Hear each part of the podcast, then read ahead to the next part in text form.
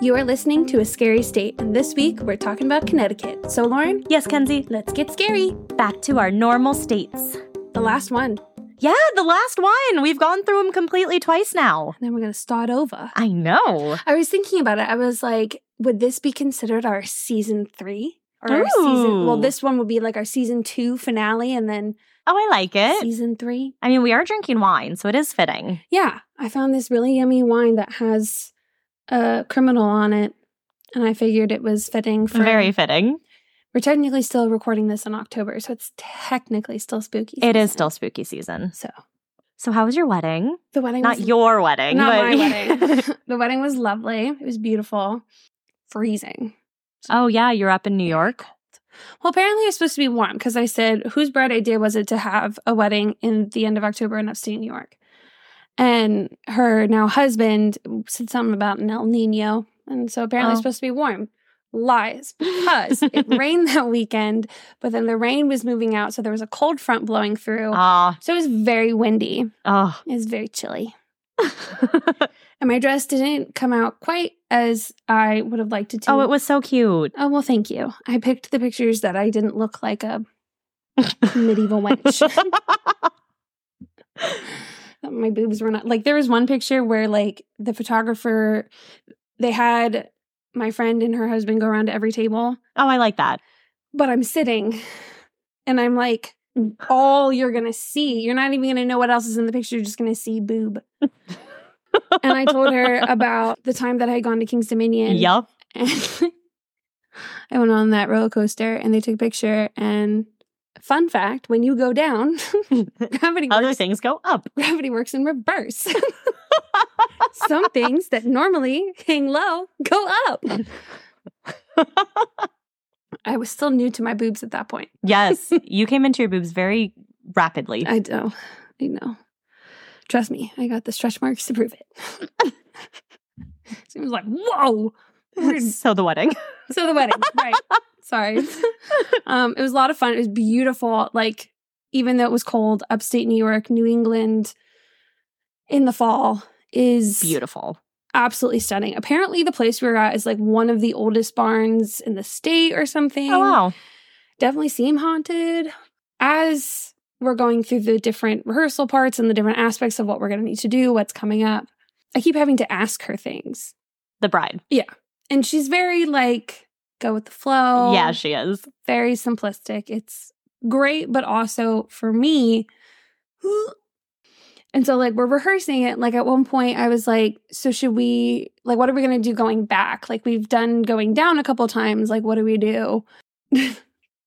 He literally waited until Oh, we for sure. recorded, reached into his toy bin, pulled out the one toy that is loud that I before the episode I was like, I need to take it away. And I was like, but he hasn't played with it all week. Listen to your gut. So she was like, Oh, yeah, we have to do that. I was like, Yeah, that'd be good. The morning of, as I'm about to do my hair, I go, Any specific style? Oh my Or- gosh. Or should I just Should I just whatever- wing it? whatever I wanted, whatever you want. Cool. okay. And then as we're getting ready, I'm like, does your dress bustle? Do you need someone to do that? Oh, yeah. She did it for me. So I know it's somewhere on there. It sounds like this is like her first wedding or something. No, I'm Mm-mm. kidding. And I was like, oh, okay. But like the whole time, as we're just doing different things throughout the rehearsals, the weddings, whatever, I kept talking about your wedding. Aw. And I was like, well, my friend Lauren, well, my friend Lauren, I was like, I'm like that obnoxious person that just got married and is continuing to talk about their wedding. And it's not even my fucking wedding, it's somebody else's. But Aw. like, that was the only thing I had reference to in terms of like from the bridesmaid perspective. Right, exactly. And so I was like, well, these are all the things that like Lauren did. And we couldn't find the bustle at first. And so every time she walked around, I was like, Allison, pick up the dress. oh. She's like, what? And so I would just walk behind her and hold it. And then at one point, like she's off with like the photographer taking gorgeous photos with like the bright red leaves and ugh, Oh, just pretty. absolutely stunning. And I was like, she's not picking up the dress. and we tried to figure out how to bustle it before we like walked in, like did like the entrance or whatever, but we didn't have enough time. Right. uh, And so one of the other bridesmaids got a really great picture of like you just see Allie, and then her dress is being held up, and you kind of see that there's someone underneath it, and that's me trying to find the. Little freaking- yup. it was quite a time, quite a time, but it was it was very lovely. Oh, good. Um, yeah, I enjoyed myself. good. It's a long ass drive. Yes. but that's Upstate New York is a long drive. Yeah, but that's okay. I got to see New York City, which was fun. Oh, fun. And on the way up, I took kind of the scenic route, and I got to see pretty mountains and trees. And Oh, I took a bunch of pictures. nice. Yeah. So it's lovely. So I forgot to tell you my experience. Joe and I, uh, the other day, we wanted to go to trivia. Mm. Trivia wasn't happening that day. Right. We were very sad, so we went to a bar instead. Mm. The bar right down the street from me. Um, it's not your typical like let's get dressed up and go to a bar. It's just kind of like your casual like Hole in the wall. yes. So we get there, we go in, everything's fine. There's this weird guy there. I don't know how I didn't tell you this. There's this weird guy there. And he's like the creepy old guy, but he wasn't old. I would say like maybe 50s, 60s ish.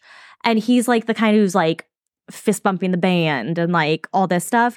So at one point, Joe and I had gone to the bathroom. I came back and he like put his like put his hand on my back and like rubbed my back. And I said, ew. And so we like kind of walked away and he would keep like being near our group and I would like do a spin move to like dance me and Joe across the bar, like so he wouldn't be there. And so this was just the weirdest night. So first off, the lead singer of the band is obsessed with Joe. Keeps looking at Joe, keeps smiling at Joe, keeps doing all this stuff to Joe. And I'm like, mm. And then the like male lead singer winked at me once and like looked at me once. Maybe they have like a little. Well, not them. Oh. So Oh. this lady comes up to Joe at one point and like puts her hands on his shoulders and moves him down his chest, like from behind him. And I'm like, "Mm, shimmy over to him. And the lady's like puts her arm around me at this point, and then Joe and I dance away. So I see this lady talking to some other guy. People Just. Mm. So I see this lady ugh, arms around some tall guy, and then now she's danced with creepy man. And I'm like, does she know he's super creepy? Like, this is kind of weird. Like, she's really getting into dancing with creepy man. So then creepy man walks up to Joe Mhm. and goes, My wife wants to fuck you. and then just kind of looks at Joe expectantly and he goes, I'm happily married. And he like runs over to me and we like walk away. So I'm like, okay, creepy man was touching my back. Creepy woman They're was all over you. swingers. That's what we think. They're swingers. And we were like, ew. so So the whole time on the dance floor, it's not super packed either. So the whole time we're like watching the band and we would be like at one spot and we would see Creepy Man coming and we'd like do like these dances to get ourselves to the Oh other my side and then God. dances to get ourselves back. Like it was too much. And at one point we were with Chris and his friend and creepy lady had her arm around Chris's friend. And I looked at Chris, I said, help her. and he's like, what? I said, grab her, grab your girlfriend and take her away from her. And Chris is just looking at me. I said, Chris, frickin' do something. Oh my god. And so he like grabs her, like walks away. And I was like, oh my God. Men don't understand the art of subtlety. No. I was like, she's clearly waiting for you to come save her. Oh. Grab her. For sure. Oof. Oh. So I looked at because at one point Joe was like, I don't ever want you coming to this bar like without me. And I was like, Oh yeah, okay. And then we go and I was like, I'm never coming here without you. That's fair. Because at first I thought it was like the like, don't come without me. And I'm like, he's not like that. And I was like, I'll do what I want. And then I went, I said, I'm not coming without you. but oh my God. Mm-hmm. Oof. Oh. Ugh. Yeah, I can still picture his face. I'm glad you had a good wedding. Yeah. It was like it was lovely. Oh, good. Liked it. I liked it a lot. All right. So, would you like to hear about Connecticut? Would love to. All right. So, according to the law, in order to be considered a pickle, it has to bounce. Mom sent me this TikTok. I don't have TikTok, but she sent it in a text message. Yeah, it's really fucking annoying. I'm I sorry. figure if I blow up your phone with enough text messages of TikToks, you'll finally just fucking get one. Mm, we'll see. But so she sent me one about this guy. He went on a date with a girl. He met her on like online. They met, you know, and he's like, well, she was a little bit older than I pictured she was going to be, but that was fine. We'd already talked. I was going to get to know her. And they get to the restaurant. It's just like your typical American bar. And he's like, oh, get whatever you want. Like, these are great prices. Get whatever you want. She wants 53 fried pickles. One order is six fried pickles. And he goes, 53 isn't even divisible by six. And so she tells the waitress, she's like, I want 53 fried pickles. And the waitress goes, I, okay. And she goes, and I want it on one plate. And she goes, I'll see what we can do. So eventually she comes out with four plates of fried pickles. Girl eats a lot of the plates, like a lot of the pickles. Guy goes to the bathroom, comes back, girl, pickles gone. And he goes up to the waitress and he goes, She's gone, isn't she? And the waitress goes, Yeah. And he goes, She took the pickles, didn't she? And she goes, Yeah. And so we had to pay like $160 worth of fried pickles. and mom was telling me about it. She was like, I was dying. This is why online dating sucks. Yeah. For dating in general, really. I hear horror stories from my coworkers and I just feel so bad. It's it's I'm starting to wonder if like we have this all wrong and really there's only a small percentage of like actually sane and normal people Yeah. because I'm like it seems like there's so many that go wrong more often than so many that go Right. I haven't heard many like, oh, I had a great date last night. More of them are, oh, it was a great date and then. Yeah. Which make for great stories but can be very discouraging. exactly. All right. You wouldn't like Connecticut because it only averages about 100 sunny days a year. I know. Your face. Uh, Mary Keyes was the first woman to earn a U.S. patent. The world's first nuclear submarine was built in Connecticut. The first phone book was published in Connecticut in 1878. It contained only 50 people and businesses, but didn't list a single phone number. Hmm. kind of takes away the title of a phone book. It's just a book with people's names. Yep, pretty much. the Polaroid camera was invented by Edward Land in Connecticut. I assumed. Connecticut was one of only two states, along with Rhode Island, that did not ratify the 18th Amendment. This one prohibited the sale and manufacturing of alcohol. Nice. Yeah. Lollipops and hamburgers were invented in Connecticut. Interesting. And Samuel Colt invented the revolver. He is talked about a lot on Supernatural, which you know I love the show Supernatural. That's like I feel like I've heard. Samuel Colt hmm Probably. I mean, he invented a revolver. He is in Supernatural. Well, not the second. yeah, I tried to sit down and watch it with you guys, but you picked a wrong episode. oh, I know. Mackenzie came over after we recorded. Joe and I were in like the middle of watching it. And so we're like, oh, you just want to watch this episode with us? And she's like, yeah, it turned out to be a bug episode. oh my god! I was like, I'm gonna go. I was like, this is the worst one for her to be I watching. left. I didn't say. I'm at home. I say you guys have fun. I'm gonna go. Bye. I think that was also when my food got messed up, so I didn't have any food anyway, It, it was a night. something like I had decided not to get anything. I can't remember what it was, but I was like, I don't have any dinner anyway. I'll just go. Bye. I'll just see my way out. It was like I think that's kind of like what happened with American Horror Story. Like I just happened to see that one, and like the You're just ankles like, I'm and done. feets were getting switched around. I remember what season that was after when I was listening back to that episode. It's um Coven. Okay, which happened in New Orleans. Ah. And other than that, I think you would like that series, like that season, because it's New Orleans, it's witches. yes, but again, wrong. right. Wrong intro. thing to see. Yes. So now it's going to be really, really hard to convince me the other way. but now, though, you already know one of the worst scenes. Yeah. But it's Mm. more so because my mind is like, oh, there's one, there's probably more. not like that in that episode or in that season. I will say. I hear you, but I don't believe you. Have our 19 years of friendship meant nothing? no, I have anxiety. It doesn't mean jack shit. That's what the anxiety does. Yep. Uh, Connecticut also had the first automobile speed limit. I- What do you think it was? Hmm. I'm going to say like 35. 12. Oh, shit. I figured it would be slow. I didn't think it'd be that slow. Yeah, they probably had like, I don't know. I don't know if it was horse drawn carriages when it was made. I don't have a date. For But- an automobile? That's Just kidding. Yeah, it does say automobile. okay. But so they went slow. hmm Shut up. Mm-hmm. The first execution for witchcraft took place in Hartford, not Massachusetts, like many think. Her name was Elise Young, and she was from Windsor. Her daughter would actually go on to be accused in Salem 30 years later. Wow. Yeah. Didn't you talk about her when you talked about witches? I think so. Yeah. I like at least mentioned her or something. Last year's spooky special. Go check out our witches. I still have all of those little witch headbands at my in my drawer at work. I have a couple somewhere in my house. and I have some hidden somewhere else here too. It is believed that the hiding place of Satan was the Hopyard State Park, and that if you wandered too far into the woods, Satan would come and take your soul. So it's not a gate though, No, no, just a hiding or a place this time. stairway. Mm-mm, just a yard in a state park, Just Hopyard a State Park, place that he hides, and then he'll take you to one of his most stairways likely around the country. Probably, some visitors have reported hearing disembodied and demonic voices. Of course, Yeah, because why not? especially demonic voices. Hello. Satan. Satan hangs out there. An abandoned house sits at the bottom of Gardner Lake. Wait, I thought I'm going first. We're not done with the facts. Oh, okay. See, when I thought you said one more, I thought you meant you just had one more left. No, no, no. Mm, There was Oh, one more oh, oh, sentence. Oh, oh, oh, I thought it was kind of short. Oh, We had to take a slight break. Sorry. Coming back to it. All right. So so this abandoned lake that's a no abandoned house it sits at the bottom of gardner lake.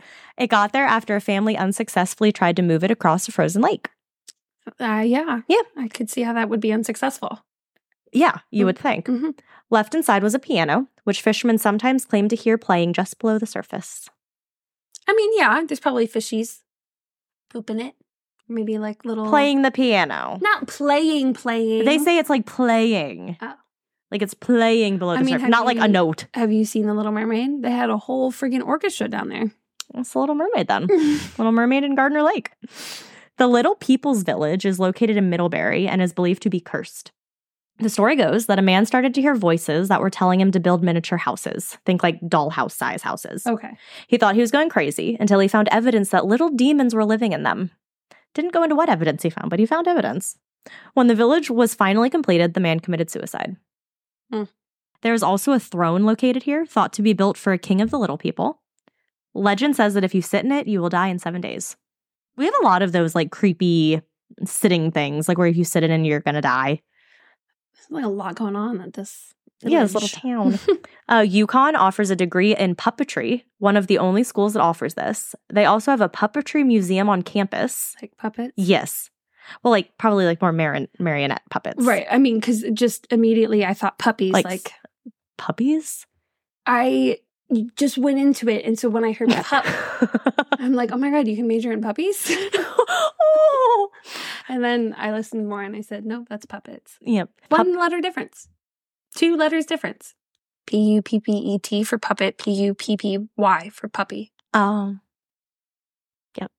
hmm The Ballard Did you Institute. see how smoothly I spelled both of those things? and you, yeah, you actually did. I was will. like- usually, sometimes I try to just pass what you say, but this time we can acknowledge the spelling. I was like, ham, ham, ham, ham. It's the wine, I'm telling you. Makes me smarter.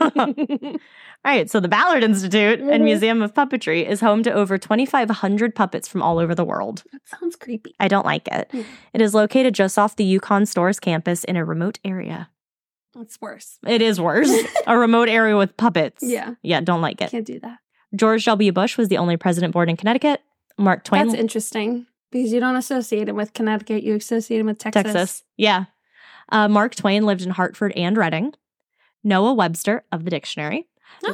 yeah, lived in what is present day West Hartford. B.T. Barnum of Barnum and Bailey lived in Bethel and Bridgeport. I'm actually, we believe, related to Bailey of Barnum and Bailey. The circus people. Mhm. Nice. Yeah, can do a cartwheel and everything. Brain explains the craziness. Mm, you know. And then John Mayer lived in Fairfield. Nice. And those are your Connecticut facts. Wonderful. So, what do you have, Mackenzie? Okay. So, as I was looking for things to talk about, I think I found, I don't know if you remember, but when I first did Connecticut, the lady that I did, I thought I was going to do this really cool two for one special where I was going to talk about her because she was a serial killer and then talk about the place that she ended up going to and how it's haunted. Oh, But as I was going, I couldn't find that thing anymore. okay. And so then when I did find it, I was like, oh, maybe it's not haunted. So I just did The Girl instead. Okay. So if you listen to our last Connecticut ap- uh, Avenue episode, Connecticut Avenue. Wait, what famous place is there? Pennsylvania Avenue is the White House. Connecticut Avenue is like Dupont Circle. Oh. Yeah. So we're in DuPont Circle. Yeah, right. um, but I talked about Amy Dugan Archer Gilligan. Oh, yeah, yeah, yeah. I remember. Yeah. So I found the website that said that the place that she went to is haunted. And I was like, ugh, there you are. and I was really considering coming full circle to this topic because I have officially done all of the states at least once, a handful twice, but all of them at least once. Aw. But then I found something better. oh. I found the Booth Memorial Park, which is more than just your typical park dedicated to rich white men. Instead, the Booth brothers turned the 32 acres they own into a shrine to the unusual. They collected various objects and built strange items on the property that had been in the family for generations. So you really need to tap into your imagination in order to kind of picture what I describe okay. this eccentric park. All right. We got this. Think of like trying to think of one you did that had a lot of rooms, like the Holmes one with like all the or the hotel. Oh, yeah, yeah, yeah. Yeah. The murder hotel. Yeah. So Booth Memorial Park and Museum sits in Stratford, Connecticut, just off the Merritt Parkway along the Housatonic River. Oh. The park was once a farm that belonged to the Booth family, and that's Booth with an E. Mm. That dates like back. John Wilkes Booth. I don't know if he's an E or not. I don't think he has an E. Oh. Yeah, because I thought the same thing, but I Oh. don't think so about me. but the family dates back to 1840. And the Booth brothers, Stephen Nicholas Booth, who was born in 1869, and David Beach Booth, who was born in 1867, operated a family business selling farm equipment. They also sold insurance and received large sums from investments they had made in Bridgeport. The Booth brothers' fascination with local history and genealogy began as early as 1914 with the remodeling of the original family home and the creation of a historical exhibit using a converted hay barn. The entire park consists of 28 structures, including outbuildings, and on the ground range from 1840 to 1861. Jeez. So the earliest buildings are in like a Greek revival, which Was so popular. picture like White House plantation type houses Okay. because it has like the big pillars in the front. Mm-hmm. That's like Greek revival. I looked it up to make sure I could describe it to be able to give Thank you. picture- We appreciate it. people a picture. The later projects were constructed in various styles, such as Queen Anne, which is like uh, think Sabrina the Teenage Witch in her house, Okay. very Victorian looking. yep. Love Victorian. hmm And then a shingle style, which is looks similar to like modern homes, but still with like a farm Victorian esque to it. Like you'd see like a lot of beach houses that look like it, and Oh.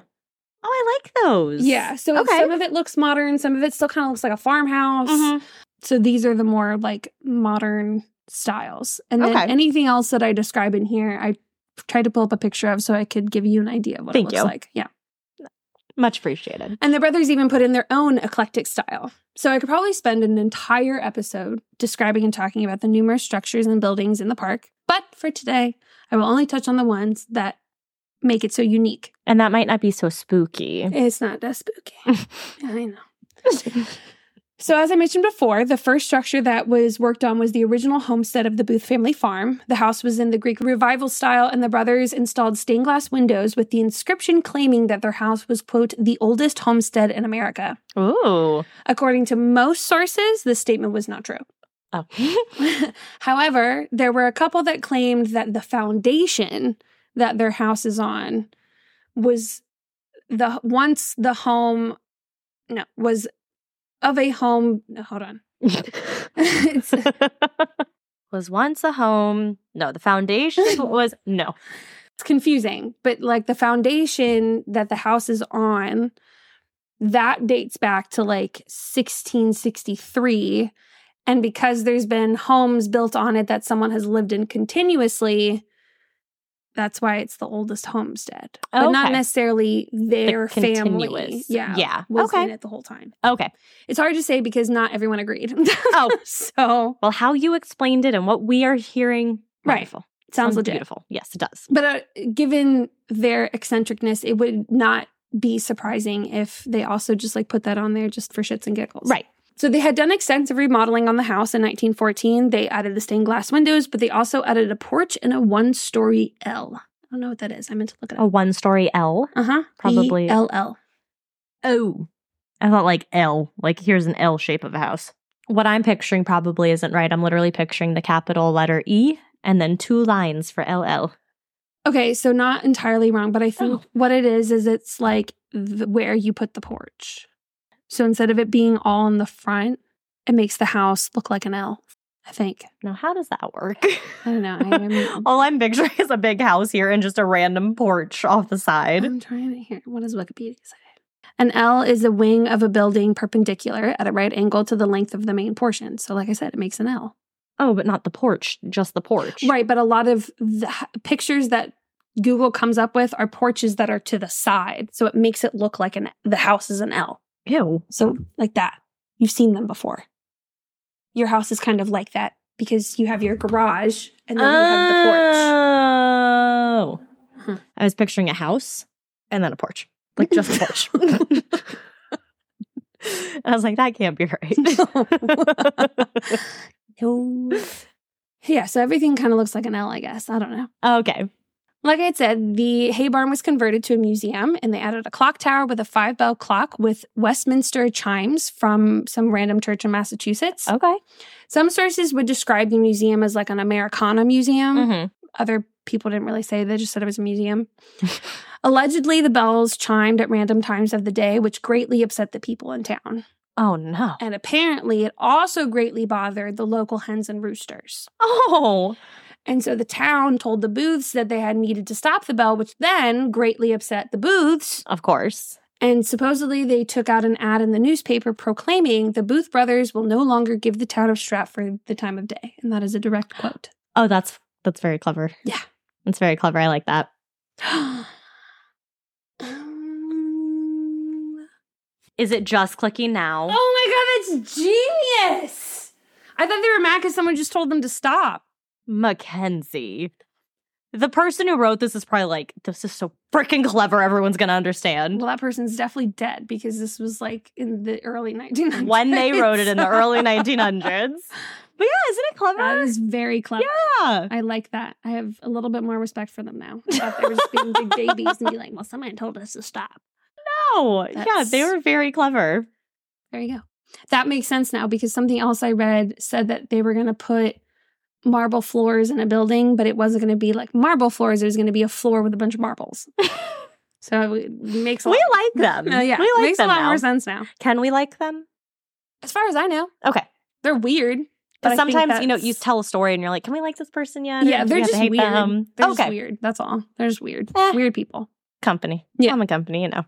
So many of the structures were built in 1919 and the early 1920s, including the caretaker's house, which David had used as his own home with his wife, Ruth Norton, whom he married shortly before the conclusion of construction. But the two were not married long. The marriage dissolved only after a few years in 1924. More on that later. Okay. The Booths initiated a building program in 1929, which did coincide with the Great Depression of the early 1930s. So, yes, they are good guys. 'Cause Okay. The program was to help people Okay. who lost their job. Good.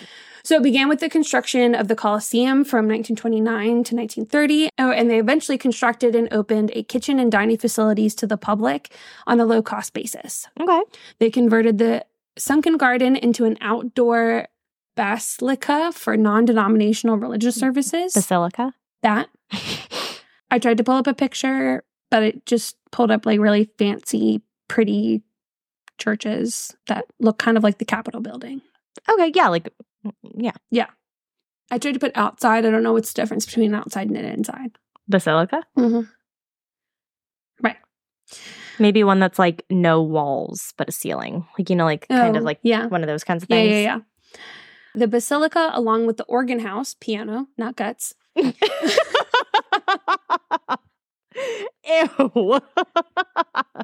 we are a spooky show. I felt like it was important. to the clarify. organ house, disgusting. I know, which is why I was like, it's a piano. It's not guts. Let me just clarify. Yeah. Um, it's not Jeepers Creepers. Right, exactly. it's not like a butcher. um, could you imagine if I was a butcher? That's what I would call my shop. The organ house. Mhm. I'd actually love that. Yeah. I love when people are so like crafty with names and stuff. Oh, I everything. If I owned a business, everything would be a pun. All Oh, I my know it would. marketing. Oh, I know. Even when people got sick of it, I'd be like, nope, we need more. That's what we are. this is our business. This is our business. So the outdoor crosses and the technocratic cathedral were all conceived as a unit by the brothers. So, the Technocratic Cathedral is one of the main architectural structures in the park. The building has no nails or screws because the pieces of wood interlock together, similar to a log cabin. That's cool. California redwoods were chosen as the building material because of its durability and to avoid the necessity of painting the building. I like them. They were only able to complete the building to the second floor, and today the building consists of some seashells and geology exhibits and a model of the, itself. Okay. so you Um, can really get the whole angle of it. yeah. Like all the all the views. Yeah. The brothers told the lo- local paper that the cathedral was never intended for religious services and that the interior of the building was intended to house exhibits of art and mechanical achievement. Apparently there were there was like a time where there was like technocracy or whatever and it was this like political movement of scientists essentially and a bunch of people thinking like oh we can solve all of our political problems and things like that if we just have like scientists and whatever like in politics Wow, why didn't we keep on with that? because it was a fad that faded Mm. Well, it's a fad that should have stuck around. That's a Probably. fad that really. Would I rather have a scientist in office or a celebrity? yeah Hmm. right you know and they even like were kind of embarrassed that they were like into it and so that's when they made the joke about the marble floor um That's actually I like them. right but i was like no but wait that's actually a really good idea No, it's a great idea. i guess they probably didn't see the future of like no people will s- still have common sense There are a lot of things that were written back then that our founding fathers thought would still be a thing now. Kind of like the rule where like there's no rule that you can run for president if you're in jail. mm-hmm. Like you can still run for president while you're in jail, though you like if you're a felon you wouldn't be able to vote for yourself. So like that's something that the per- like founding fathers never thought. right because they assumed that we would never in our right minds elect a felon right. so They never thought that someone running for president would be in a position to be a felon. Well, you know, we also didn't have any rules for how many terms that they could have. Mm. And people just kind of followed the person behind them and just did no more than two, whether it was just circumstances or whatever, until FDR and World War, World War II, because you hit the Depression, had all those programs that we now know and love today, like Social Security, Mhm. security and shit like that Which we'll never get a benefit from, but uh, you know. no, but that's okay. And they, because we were in the middle of a war, they decided, well, let's just keep the same president. And Oh. he happened to die in office. And then we decided, well, let's put a term limit. How cool. And I'm like, well, at least it was a good reason. Yeah. It's crazy that now we'd have to put in the rule there no felons. Right. Felons can't vote, Right. but you can run for president. It's like one of those things like you look at it and you're like, so what happened for you to put that sign up? Yes. Yes. all the time. I mean, that's why we did the stupid laws for like some of the states. Exactly. Because I'm like, is that not a given? right. Like that you not can't something you tie your know? giraffe to a fire hydrant. Right. Like something obviously happened where you're like, I didn't think I had to write this down, but okay, I'll be explicit. Well, there was like that McDonald's lawsuit where the lady burned herself from the hot coffee. So now they have to put on the cups caution, hot. Like, duh. I mean, she did get really bad burns, but like at the same time, don't put a hot coffee between your legs when you're driving. Yeah, that's not a good idea. No. Like, duh. But yeah. So My little tangent, reeling it back in. they also built a 44 sided blacksmith shop, a granite bunker during World War II to hoard gasoline in defiance of rationing laws. Let's go back to the 44 side. Blacksmith shop So it had 44 like walls. sides. Yeah. I guess. There's a picture of it. Okay. It's like it doesn't look like something when you look at it, you wouldn't say, "Oh, that has 44 sides," but if you count it like one, two, So it's five. zigzags in. oh. So it's like so you know those math problems where it's like figure out the blah blah blah and you have one part but you don't have all of it and you have to figure, "Oh, well this line goes all the way down here and so this is this whole thing is 12, but this portion is only giving me 6 and I know that it's 12 because Yeah. yeah. So that's kind of what it is where it's like one here and then one here and then in and then out. Oh, okay. And so it's like, oh, yeah, I guess technically you're right. That has one, two, 44 sides, but it's like okay. I'm like picturing a little house that has like a ton of sides. that would make sense, but right.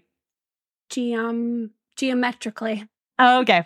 geometrically speaking, it has 44 sides. All right. Anyway, so after the deaths of Stephen and David Booth in 1948 and 1949, they supposedly died like three months apart. Oh. apparently. The property was deeded to the town of Stratford per the brothers' wis- wishes. See, here's why I thought that they were being snooty because one of the things I read were like, and ironically, when they died, they gave all their stuff to the town, thinking that like they had this feud with the town. Mm. So that's why I didn't put the time pun together. Right. I clicked because they didn't. Right. yeah. It's an awesome time button. Right. And because they were like, surprisingly, the town maintained it. And now that I'm thinking about it, I was like, well, yeah, because they probably thought it was funny. Yeah. Like, They're like, oh, ha, ha, that's right. They, They won't give us clearly the had a time anymore. good sense of humor. Yeah. And then after that, it also started to add other buildings that had either been built there or like they were part of Stratford history, Connecticut history, and this is where they were brought to. Okay. So the official list of structures from the National Register of Historic Places lists 18 structures, but the document was created in 1985. Oh, okay. So from oldest to newest, you have the Booth Homestead, you have the Putney Chapel, which was actually moved to the site. It was built in 1844, but it wasn't moved until 1968. Oh, wow. You had- Across the frozen lake. you had a carriage shed slash barn. You had a- another storage shed, a summer cottage, the museum and clock tower, another garage, the caretaker's house, a workshop, another garage, a trolley shelter, a bunker, a windmill, a cooking pavilion, an observatory, a post building, a greenhouse, and a potting shed, and the Stratford Lighthouse Tower. Wow. Yeah. Jeez. Some of the additional structures that have been added to this site, like the old Merritt Parkway toll booth, which was added when the state outlawed toll booths in 1988, which I Okay. thought was fucking weird.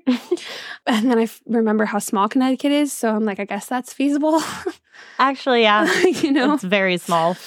And there's also a cemetery for the Booth family, and several of the buildings in the park were officially listed on the National Register of Historic Places on May 1st, 1985. There's an amateur radio hut, a rose garden, and a modern playground that have all been added in the last few de- decades. And most recently, the park opened a Railway Society Museum, whose mission is to, quote, prompt an interest in model trains and railroad history through educational projects, community outreach, and fellowship among members, thus expanding the growth and enjoyment of the hobby, appreciation of railroad history. So, there are, of course, those who believe that Booth Park is also haunted, including a few paranormal research groups. Visitors inside the old homestead have had weird feelings and experiences, including hearing unexplained knocking, disembodied voices. Next to the property is the small Booth Cemetery, in which visitors have claimed to see anomalous forms and spirits. Many people have commented on an article from damnedct.com about their experiences in the park. Oh my God. I used mct.com too. Did you really? Yeah. That's so funny. but I decided to add like a little twist to it. And so I took like my favorite four stories that I was going to use and I put them into chat GBT. oh my God. I know I've been a little obsessed lately. yes, you have. It's just, I'm like, it's so great.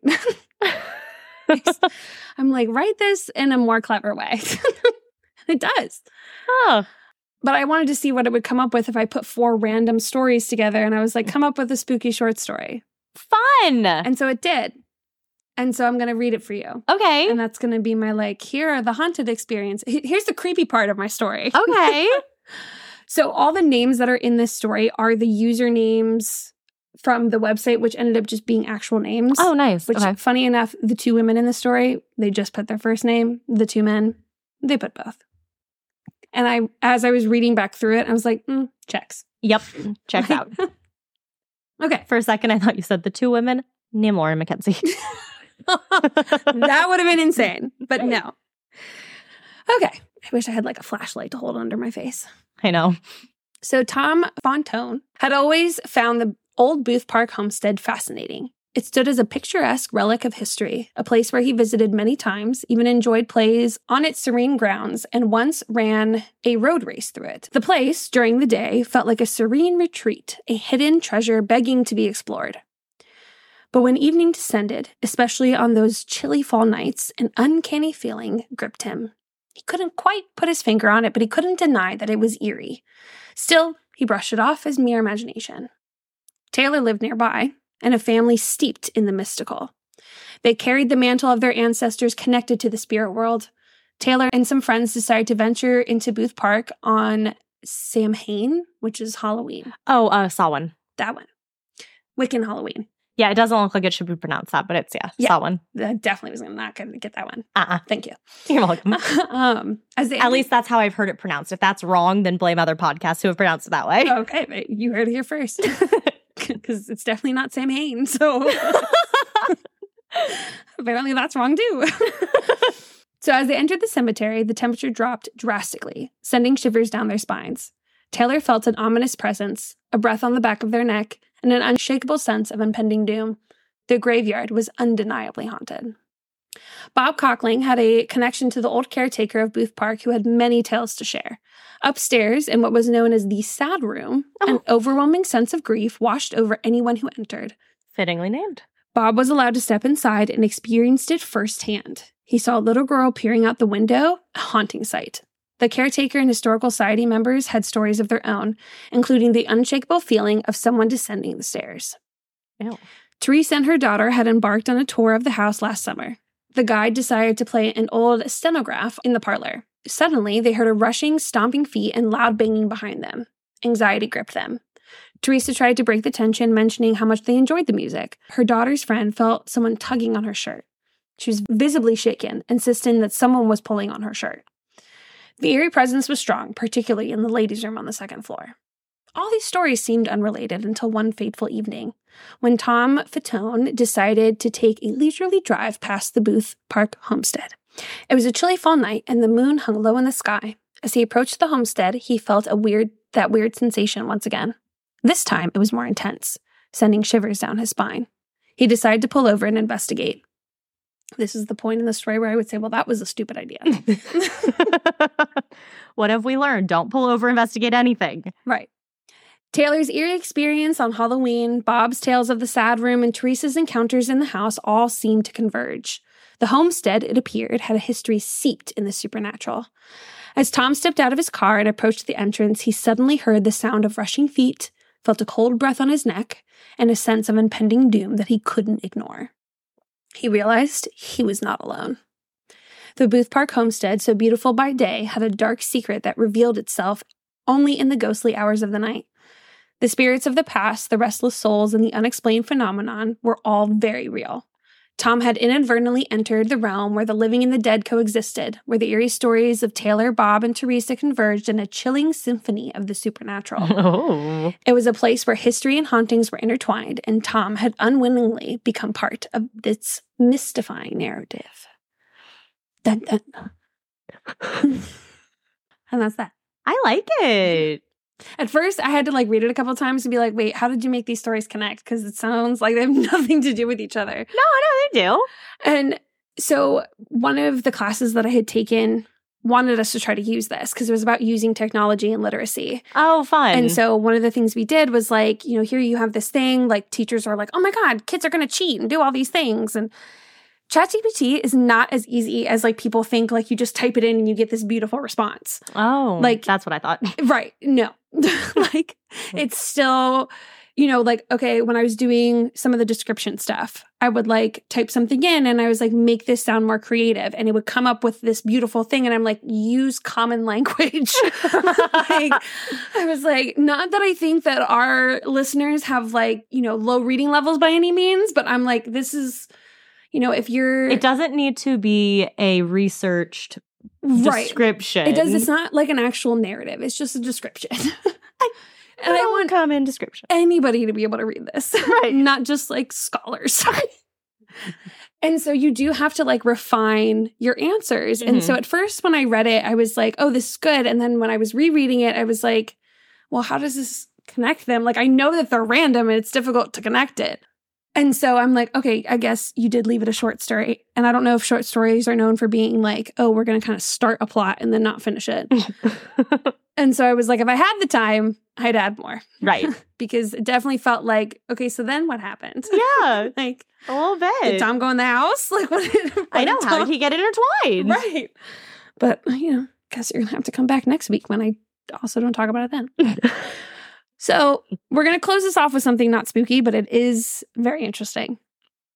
So my favorite comment was from Rick Agvant, and he alluded to a sched- uh, not a schedule, a scandal Oh. that took place in Stratford with the Booth brothers. Oh.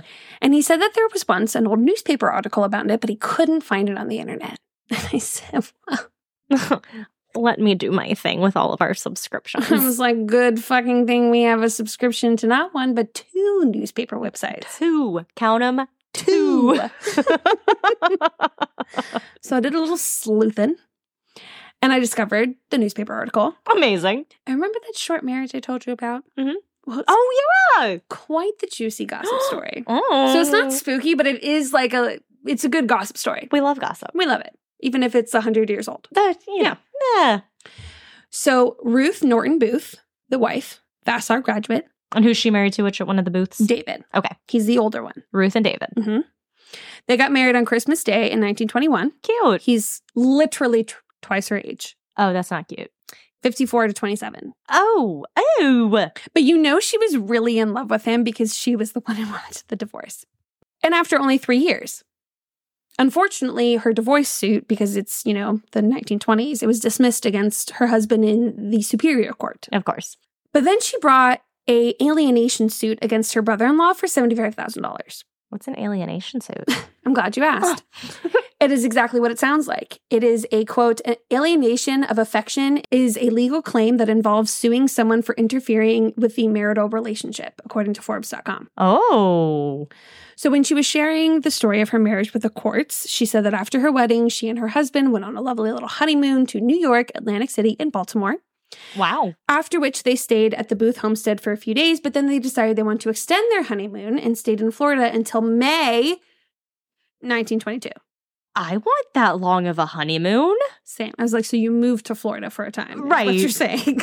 You, you know, you had your little vacation there. You Right. got out of the cold in Florida. Mhm, mhm. It was upon their return that trouble in their marriage began. Her brother in law, Stephen, was, quote, extremely jealous of her and did many things to alienate her husband's affections. Apparently, Stephen was the housekeeper of the homestead. He would wash the dishes, make the beds, do the laundry, order groceries. And Ruth was not very comfortable with Stephen making her bed, and she made her objections no. Why?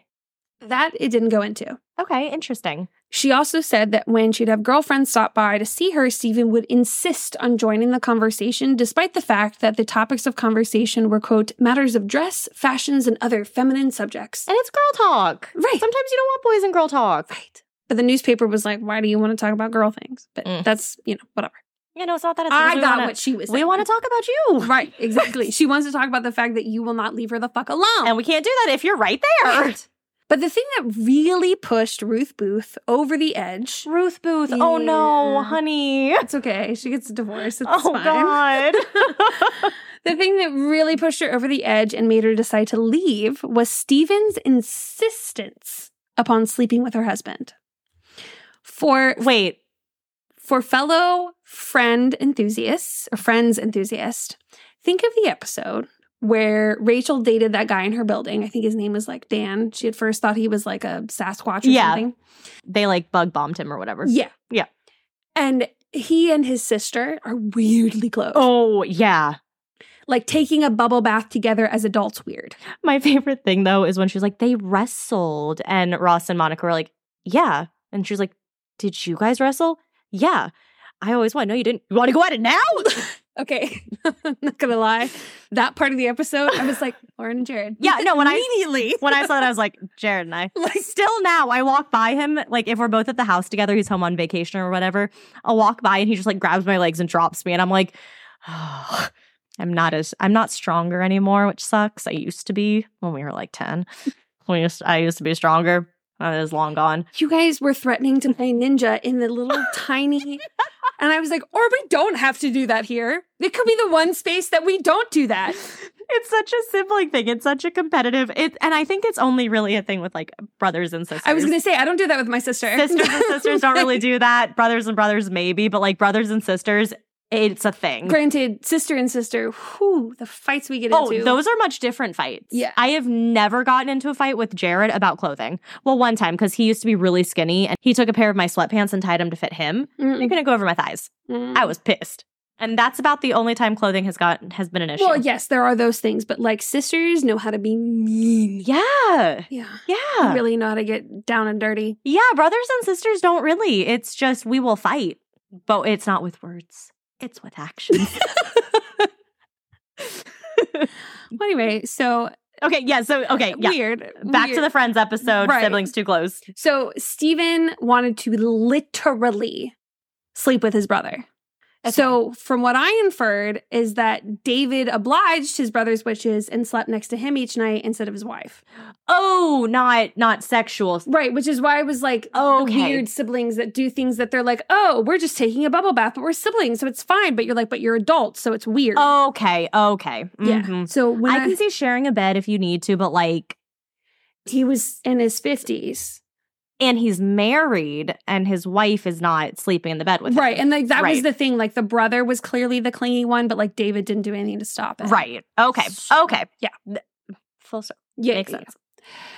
Unfortunately, though, her case was dismissed uh, based on a mistrial because apparently an article was published in a New Haven newspaper saying that a settlement had been reached between the two parties. The reporter had claimed to have overheard a conversation between the mother of one of the principals and the attorney about settlement. I'm assuming mom of the brothers. Yeah. Supposedly anywhere from 8,000 to 30,000, which are two very different numbers Yeah. was being offered to Ruth to drop the case. And the publication of this rumor resulted in Stephen Booth's attorney motioning for this mistrial, which Judge Leonard J. Nickerson granted. These names. Last but certainly not, not least is the family dynamic of this marriage, which is wild. Oh, tell me, tell me. So, Ruth is the daughter of Elizabeth Booth Norton, who married the late Samuel L. Norton of Cheshire, whoever the fuck that is. Okay, so her maiden name's Booth. Uh huh. Okay. Because Elizabeth's grandfather, so Oh, Ruth's God. great grandfather, uh huh. and Stephen and David's father are first cousins. Okay, so they're related somehow. I did the math, don't worry. Oh, thank God. Um, so if I f- did it right, then that would make Ruth and David second cousins twice removed. Okay. And I checked ancestry.com and I can explain my math, or we can just focus on the fact that they were s- related and only semi distantly. Yeah. Like they shared a great great grandparent, I think. I don't know. I made a chart for you. So it'd be great, great. I made a chart for something you. like, oh my God, amazing. Okay. Ruth Elizabeth, Elizabeth's dad. I'm glad you could understand what that says. Mhm. That's, I'm glad you figured this out for us. Thank you. Yeah. Once I figured out the whole once removed part, because it's based on how many generations are removed, and it only becomes second cousins when like it's your so like well, my second cousins is because our parents are siblings, or just first kidding, our cousins. first cousins. Correct. It's you share. We looked this up because we knew we were related, but we didn't know how. yes, It's because we share the same great grandparents. correct.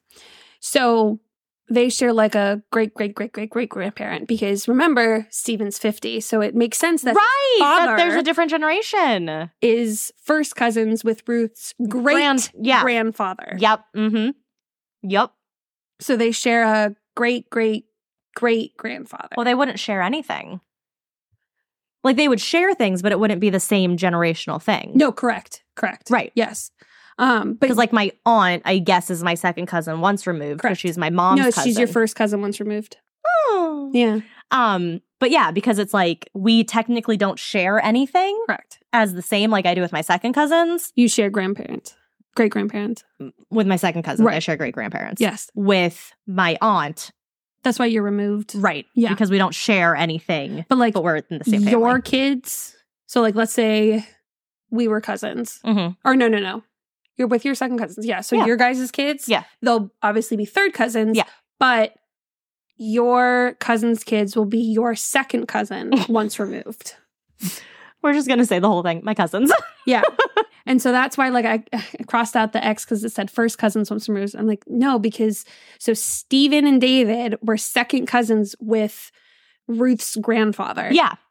And then that would make Elizabeth, her mom, second cousins once removed to Stephen and David, Jeez. which would then make Ruth a second cousin twice removed to them, which I get it. There's a lot of removals. It's second cousin. There is some distance. But when your mother has your married name in her name, that's too close. I liked a guy once, like I really liked him in middle school, and I told mom about him and I told grandma about him. His last name, I don't think it's the same, but his last name is one of the last names in our family tree. And I was like, I don't think we're related because it's not the same. Like, I just don't think we're related. But I was like, mm, groups. yeah, it's just too many people that are like, it'd be more so s- on Stephen and David's side because I'm like, you're gonna be like talking to her fucking grandfather of like Yeah. Mm, just shit that like is weird that you know about that Ruth wouldn't because she's not old. In conclusion, I took the mm, last, last little paragraph on the form for the nomination for the National Register of Historic Places. Okay. The Booth Memorial Park complex is a well integrated park developed over a period of approximately 40 years by David and Stephen Booth. Although borrowing freely from various architectural styles and incorporating a variety of philosophies in the creation of the complex, the Booth brothers succeeded in creating a monument to their own idiosyncratic and highly individual outlook, as an example of folk architecture and what might be termed an architectural folly. It is unique within the state of Connecticut. And that is Booth Memorial Park. Not super spooky, but definitely super interesting. Yeah, I was really into the architect. No, that I like it. And I like how it's not all the same architecture Yeah, throughout the whole thing. That kind of makes it fun. because it drew my attention when they were like, some people were saying that they also had shrines to things. Apparently, they're Oh. really connected with the spiritual world, which would check out given how weird they are. Oh, absolutely. So I got really hooked on the architect part, and I'm like, okay, fine, I'll just throw a scary story in here. Because I didn't want to go look at, because I'm like, okay, if there's paranormal groups, that means there's a ton of videos that I could watch and get great content. I hate watching videos. I know you do. It's, I loved reading this story. I read it three times. I was like, this is so creative. yeah. Wasn't even nervous. Also, it was daytime. Two big factors into it, yes. Yeah. I love reading scary things, Yeah. but I don't like watching. Yeah. So. Well, I liked it. Thanks. It's, liked You know, we're easing out of spooky season. so. and I will put us right back in. And I also like once I saw that comment, I was like, "Oh my god, this is legitimate. He really did like sleep next to his brother all the time. That's crazy. That I is have to crazy. include that. Well, I'm glad A you did. grown ass man. Yeah. And also, I don't know if it's still a thing, but an alienation lawsuit. Yes. That's fantastic. That is That's fantastic. fantastic. So she won. No, got Oh. dismissed as a mistrial. Pooh. so she didn't get anything. and I was confused because in the newspaper when I was talking about the family ties and how far back they go, Mm-hmm.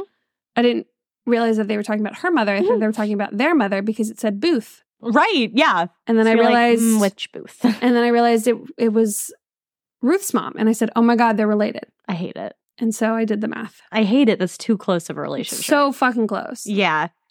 If you can count on one hand the Mhm. generations that you are, you're too close. Mhm. Yeah. And at first I was confused by the whole like grandfather and father, Father. thing, but then I remembered how much younger Ruth is. Right. It makes sense. Then it makes sense. that makes it tricky. Trips it up a little bit. A little bit. but still don't like it. Yeah. Well, nicely done. I liked it. That part. The rest of it. Minus the fact that they were cousins. Yeah. Well, yeah, no, I liked I liked your episode. It'll be interesting trying to find. We're definitely going to have like multiple things on Instagram for this episode Yeah. of like all the pictures because there's just so many. Ooh, but it'll be fun to see them though, because put like a in- whole big part of it was the architecture. Yes. And I'll put in my um diagram yes, please. for those of you that want to check my math. I want to go. Oh, okay. I think it'd be fun to check we'll take a out. nice little trip up to Connecticut, and it's not that far. It's not that bad of a drive. It's not that far. And apparently, like everyone who commented whether or not they had like a haunted experience, they did say that like they really enjoyed it. The park is beautiful and it's definitely something to see. oh, I'd totally And be down. The tours are really good with like giving you a lot of information about it, but even not a tour, it's just a really awesome place to go. All To right, check out. let's add to our road trip list. Okay, this will be good because you just talked about um puppets. Okay, What's up, pup? it's like a puppet and a dog. Exactly. Aw, Not one of the best ones, but I figured it worked. It works. Okay. So I realized when I was doing my research for this, the two times that I've done Connecticut, I have covered a cursed place. Hmm. So the first time was the Warren's Occult Museum, Correct. which had all the cursed objects. Uh-huh. I read the description for it as I was like going through my notes, like what we had in our show notes and stuff. And it was like, hopefully Lauren doesn't get cursed doing her research because I looked at the freaking cursed objects. Mm-hmm. But today I am covering what is known as the Village of the Damned, Mm-hmm. Mm. Dudley Town. The town is now considered to be cursed. Oh no. Who knew? Now, nothing more than an abandoned little ghost town, Dudley Town used to be a bustling little area. They usually are. Yes, it was founded in the early 1740s by a man named Thomas Griffiths, though it's hard to prove Not if. even Dudley. well, not yet. Oh, okay. so he's the one who founded this area. Got it. But it's hard to prove if he ever actually lived there. Mhm. But by 1741, he owned half of the land. A man named Gideon Dudley arrived on scene in 1747, subsequently changing the name of the town to Dudleytown. Got it. And with the name change, Gideon brought his two brothers as well as the Dudley curse. Oh, So the curse begins in England in 1510, where the Dudley family's legacy can be traced back to. oh shit. This 1510. is an old ass curse. Yeah, it is. So it was April 24th, 1509. King Henry VII had just died three days prior. This is like when Old English was de- like a second language and you couldn't understand what anyone was saying. Yes. Yeah, we're like way back there. Beowulf. so his son, young Henry VIII, was the new king. He wanted his people to know his reign would be different from his father's. I thought Henry VIII was the one who wasn't.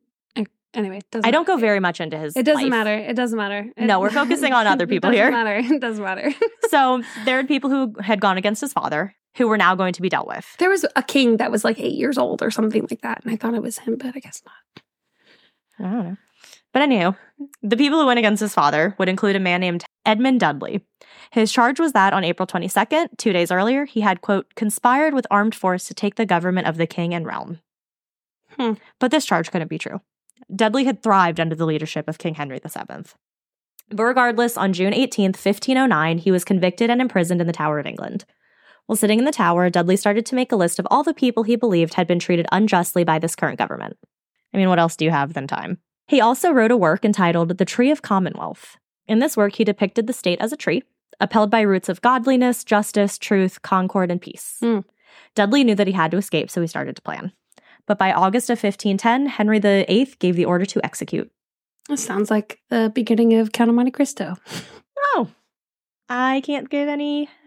It's a great Talk on movie. that, It's a 'cause I book, which I'm sure is I great, knew it was a book.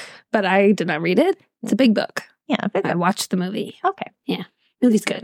Spark notes, you know. Yeah. But so Dudley never got to put his escape plan in action because on August 17th, 1510, he was executed on Tower Hill. Oh well, the guy actually escaped from jail in the movie, so Oh, yeah, no, he didn't. G.J. Myers said the execution was, quote, a cynical act of judicial murder done purely for political and propaganda purposes. I don't know who Meyer is, but he had a good quote, so I included it. loved it. This is about the time when it is believed that this curse was placed upon the family, maybe by Satanists, the royal court. That went around a little bit. Wait, Satanists in the royal court? Uh-huh. I thought. Okay, Yep. hmm Yep. so they can do it. So this curse stated that all descendants of the Dudley family would be surrounded by horror, death, doom, and tragedy. It is believed this curse was the real deal because it was right around this time that the Dudley family did experience a long and continuous run of bad luck. Hmm. So that bad luck sort of started when Edmund Dudley's son, John Dudley, plotted to overthrow Edward VI. Hmm. He wanted to gain control of the British throne. He decided that the way to do this was to get his son, Guilford Dudley, to marry Lady Jane Grey, who was next in line for the throne. Okay. When Edward VI died, Lady Jane Grey did become queen for a short time. Okay. But their plan failed somehow, and she, John Dudley, and Guilford Dudley were all executed. Damn. Yep. then another Dudley, Guilford's brother, was serving in the military when he caught the plague. He returned to France, and due to being a military officer, he spread the plague to thousands of soldiers and subsequently civilians as the sickness swept through the country. Yeah. The It's like third the plague plague, like the black one. I'm not sure if it was the black one because this was like it could have been the black one. It could have been because this is Henry the Sixth. We got we got two. You were talking about Henry the Eighth. yeah. So no, this was Edward the Sixth. Wait, is that what you said? This was Edward the Sixth. The other ones were Henry's. Oh, I'm This is still like- assuming before Henry. I think after Henry because this is Guilford, who was the son of. Oh, it didn't start with him. It started with the person who was in jail. yeah, Got it. yeah. It started with him, then the sons, and then Guilford was the one who died by trying to marry Lady Jane. His brother is the one who was in the army. Spread, Spread it. the plague. There's a lot of plagues. They're not always the Black Plague, but some of them are like True. there's just a lot of plagues. Got it. The third son of John Dudley was Robert, Earl of Leicester, and Mm. was a favorite of Elizabeth I. He decided it was time to leave England and travel to the New World. okay. So eventually, Robert's son William would settle Guilford, Connecticut. Okay. Yeah. It's a lot of families.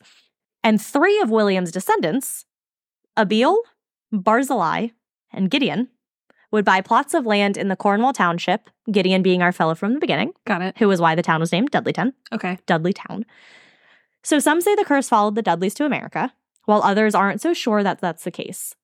AmericanHauntsInc.com said, quote, The question has been raised because in order for the curse to have been passed along the account for the hauntings of Dudleytown, then William Dudley would have had to have been the son of Robert, Earl of Leicester, but he wasn't. Robert Dudley had only two sons, and one of them died while still a child. The other went to Italy, and while he had children, all of them remained in that country.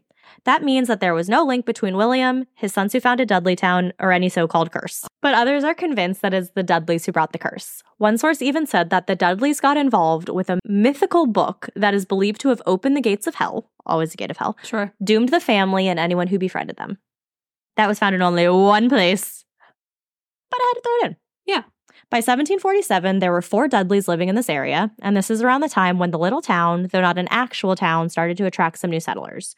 So it was called Dudley Town. It wasn't considered a town, Right. it was part of a bigger township Got it. but you know. Yeah. We had some Dudleys living here, as well as the Tanner family, the Joneses, the Pattersons, the Dibleys, and the Porters. Okay. So that's kind of the families in this town. Mhm. Dudley Town is surrounded by a thick forest of dark trees where sunlight is barely able to enter, so it was fittingly given the ominous name of Dark Entry Forest. Oh. Yeah. And the area was not great for farming, as it was situated between three large hills, making the area nearly dark at noon. So, farming, not a thing, but iron ore was soon found. And the town had very little no church, no schools, no shops, really nothing. So, whenever anything was needed, a trip to nearby Cornwall was necessary. And with the lack of things here, the peak number of families living here only reached 26. Okay. It's only 26 families. Yeah. Small. But though they were prospering in different endeavors, the town started to face a lot, including freak accidents, an unusual number of disappearances, cases of insanity, and many bizarre deaths. Is it insanity or is it insanity? No, it's insanity. Okay. Yeah. No quotes here. Okay. Three of the four Dudleys who had lived here eventually moved out of the town, living long and fulfilling lives, eventually dying of old age and natural causes. so it sounds like they did well. Moving out, yes, they did. Yeah. Only one remained Abiel Dudley. Mm. And the curse got to him. After a series of unfortunate events, he lost his entire fortune and his mind. He passed in 1799 at the age of 90, but not before being unable to pay his debts, his property being taken by the town, and him being made a ward of the town. Oh shit. Yeah, so he just Straight. straight down. So let's start at the beginning of all these bad Okay. things. In 1759, a mysterious plague, here's another one, Got it. swept through the town, killing many of the townsfolk in one foul swoop. During this time, there were many diseases spreading through New England. I tried to look up what this exact one was. So we have diphtheria, measles, smallpox, influenza. was it? Oh no, it would have been too early. Never mind. What for the the plague? No, I was yellow fever. That wasn't listed around 1759. That's why I think it was too early. Meaning your story's too early. Oh, Yellow fever came later. so any of these that I listed could have been the plague that swept through the town Mhm. or something more mysterious and unknown. We don't know. we don't know. This is the same year that Nathaniel Carter and his family moved to Dudleytown. When the plague went through the town, relatives of Nathaniel's died. Saddened by this loss, he moved his family to Binghamton, New York in 1763. But the curse still followed. Hmm. They had moved into, quote, Indian territory Mm. and were attacked. you walked into somebody else's house. That's Right, right. So Nathaniel, his wife, and their infant not child. bad luck. That's natural consequences. So all those three, they were all slaughtered. The other three Carter children were abducted and taken to Canada. Interesting. The two daughters were ransomed, which I guess just sold off somewhere. Yeah. The son, David, remained with his captors, married an indigenous woman, and later returned to the US for his education. Stockholm syndrome. So he lived like this life. He went on to edit a newspaper and became a justice on the Supreme Court. Wow, good for him. He just, he rolled with it. Losing your entire family, you're just going to roll with it. Mhm. But the curse continued on in Dudleytown, and more misfortune came to those who lived here. In 1792, Gershon Hollister and many other neighbors were helping build a barn for William Tanner. Tanner was already said to be going sort of senile due to old age. He lived to be 104, Damn. and the town was helping build a barn for him. You know, barn raising, nice Yeah. town thing. It is said that, though old, Tanner began telling the other villagers of strange creatures he would see coming out of the woods at night. No one knew for sure if these creatures were real or were just a figment of his imagination. Because he's like old, he's senile. There's no way there's Yeah, but things you coming out of Don't the step woods. with fate. right. So back to this barn raising. While the town was building this, Garcon Hollister ended up being killed in an accident that occurred. Some reports say he fell to his death, so it was a true accident, but there are reports that say he had been found in Tanner's house, murdered. Murdered. However, it happened, mystery surrounded it, and no one knew what happened for sure. Hmm. General Herman Swift was also allegedly living in Dudleytown. He served in the American Revolution under George Washington and was one of the most well known and famous residents of the town. Hmm. In 1804, his wife, Sarah Fay, was standing out on their porch during a storm when she was struck by lightning, Damn. killed instantly. Damn. The sudden and tragic passing of his My wife. biggest fear. right. but you survived. This Did time. you die This time. this time? This just confirmed that my fears are a little bit more legitimate than I assumed. Right, because you never, you always think like, I'm never gonna get caught out in a freaking thunderstorm. Right. I'm like, oh my God, Little this did is we a know. childhood fear of like being stuck in a field and not having anywhere to not be tall. And I'm like, this is exactly what my elementary school teachers warned me about. And then what did we do? There's a tree, shelter. if I weren't so like cold and unhappy, it would have And been a intoxicated. hysterical sight. oh, it would have been fucking watching hilarious. everyone line up. Oh my God. Because after a point, the line got so long that you're you're not being protected by anything. No. We were smart though; we stood on the other side and were protected by people. Hmm. So sudden and tragic passing of his wife Sarah caused Swift to quote lose his mind. Oh no. So there's like another insanity quote thing. He passed away shortly after. Mm. Hmm. I want someone to be so in love with me that if I die, they lose their mind. yeah, Ah, Joe says he would. I could see that. Yeah, I could. He's too. already teetering, so I'm sorry. I had to. If he's- he doesn't listen. We're fine. I don't feel bad. he always likes to say, "But I hear you recording." I'm like, "Bullshit." You can't say that now. Yeah, Where are you, Joe? yeah. Not fucking here. Boom. Not gonna be home for like an hour and a half. Exactly. So. The curse continued in 1872 with Horace Greeley, the editor of New York Tribune. Greeley married a young woman named Mary Young Cheney, who allegedly had been born in Dudleytown. Hmm. But some people like to debunk, and after being debunked, it was found that she was actually born in a nearby town called Litchfield. Okay. So just a weird side fact about her. So she moved out of the Litchfield area in 1833 Mhm. and went to live in a vegetarian boarding house. Sounds god awful. Mm-hmm. Owned by Dr. Graham. Yes, the man who invented graham crackers. Huh. Yeah. That's She's- so cool. Isn't it? She then became involved in this whole wellness movement of the time. oh. But while at the boarding house, she met Horace Greeley. In 1873, Greeley ran for president against Ulysses S. Grant Hmm. and lost, Yeah. obviously. Obviously. we know how that one turned out. right. Shortly after that loss, Mary suffered an attack of lung disease and died while she was in New York City. But legend was trying to say that she hanged herself in Dudleytown from the loss that her husband faced. Mm. But Greeley did end up dying just a month after his wife. By the late 1800s, early 1900s, many of the former residents of the town had either moved away, passed away, or had simply vanished. So there weren't many left. Hmm. But one of those remaining families was John Patrick Profi and his family. It seemed that with so few people left, the curse decided to focus on them. Well. This sucks. So, first, Profi's wife passed from disease believed to be consumption. Now, this wasn't uncommon. Her death wasn't too surprising as she had been suffering for years at this point, which, Mhm. like, sucks What is consumption? tuberculosis. Oh. Yes. So like the cough, Yeah. the just we were watching The Haunting of Bly Manor and the one main lady back in years past when you see a flashback she has it and she Mm. keeps coughing and she's like coughing up blood and they put her on bed rest. She's on bed rest for years like she just won't die. Yeah. That sucks. That does suck. sucks. So, but shortly after her funeral, her two children vanished into the forest. It is unknown if they disappeared involuntarily or if their disappearance had been on purpose. So the two had been accused of stealing sleigh blankets, which at this time, no idea what it was, but it was a minor offense. So not Mhm. a big deal, but there is nothing to indicate that it was voluntary and the two were never seen again. Hmm. His house then went up in flames and burned to the ground. Damn. And right after that, Brophy himself vanished. I mean, I would too. That's a little embarrassing at that point. Well, it's either said that he went mad and abandoned the town, others say he just straight up vanished, but either way, He's gone. never seen again. Then there is yet another tale of a man named Dr. William Clark, known to be the true last resident of Dudleytown. Hmm. So, Dr. Clark was a New York City physician and professor. He taught at Columbia College of Physicians and Surgeons. He was also a leading cancer specialist in New York. So fancy. Very fancy man. He wanted to build a nice vacation home where he could escape the stresses of New York City. Sure. So, in the early 1900s, Clark visited the Cornwall region of Dudleytown and fell in love with the empty forest there. I imagine. He purchased about a thousand acres, About. you know, in Dudleytown, and over the next few years, he and his wife, Harriet Bank Clark, built their dream vacation home on the property. They would visit the house on weekends and during the summer until it was complete, and once it was complete, they would visit for short trips during the summer and they would stay for the whole week of Thanksgiving. They lived this way until 1918 when the curse started to stir.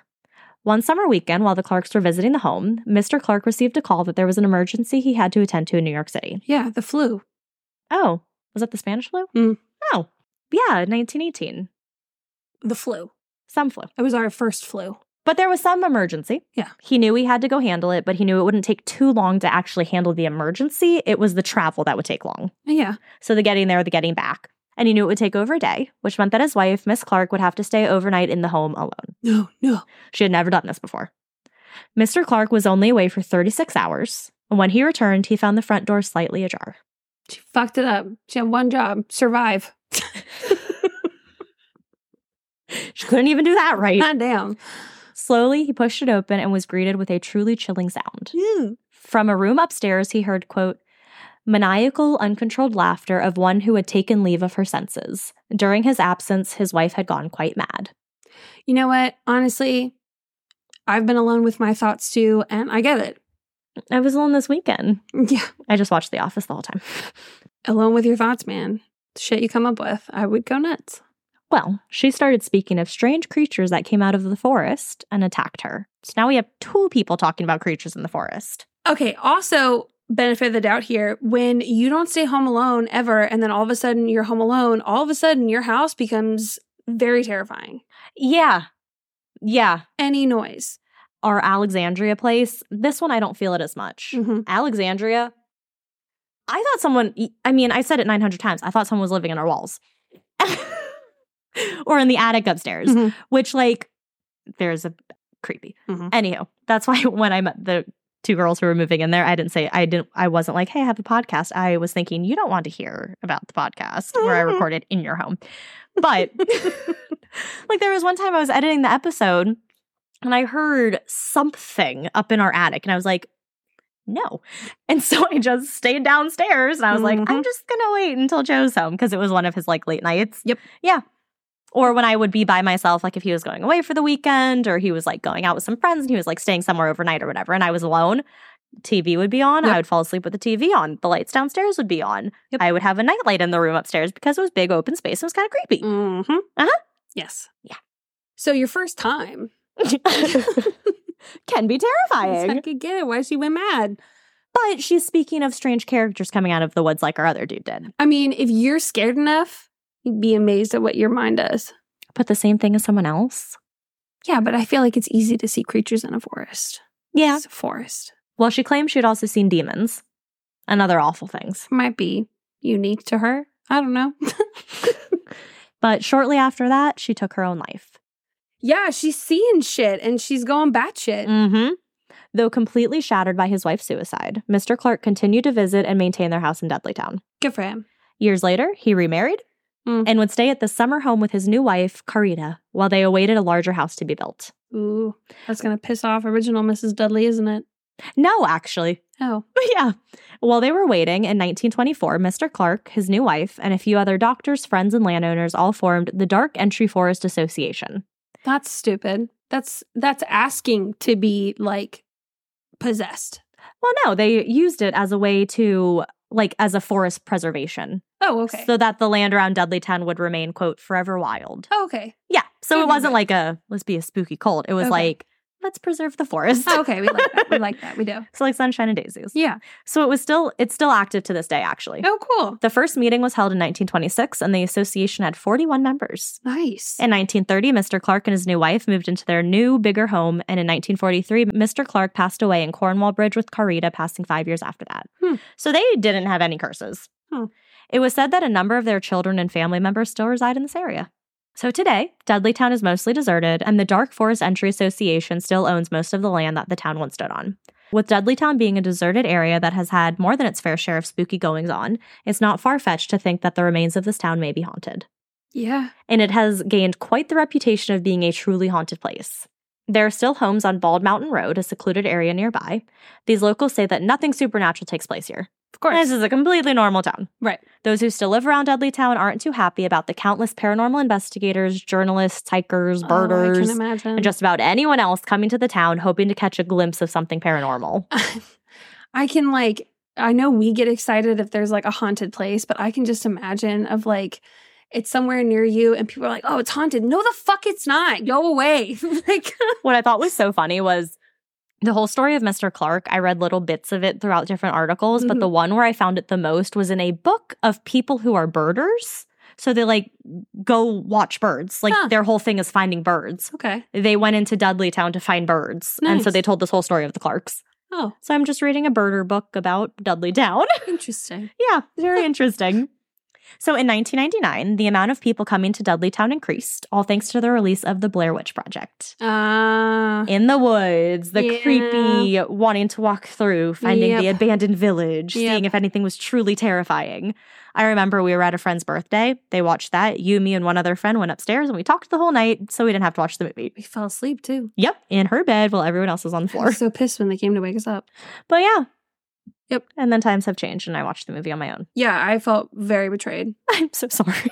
Like truly I was like no one can give me any shit because I still have Lauren. I'm literally known as like all of the jobs I work at. I'm like, oh, the Halloween ghost girl. Like, we were in a meeting at work the other day, and our team lead looks at me and goes, Lauren, what's the plan for the Halloween costume? I was like, when was I in charge of this? Well, Brie and I were in charge last year.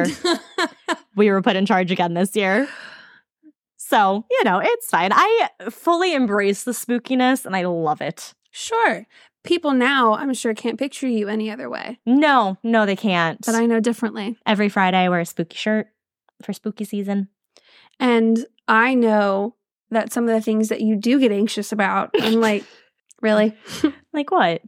Just your little uh, neuroses of like making sure something's a certain way or thinking that, like, well, this could happen this one time, so we're not going to do that. Okay, well, that's fine. It might not happen, but it'll be fine. you know.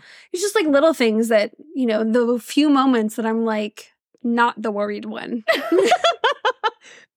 Yeah.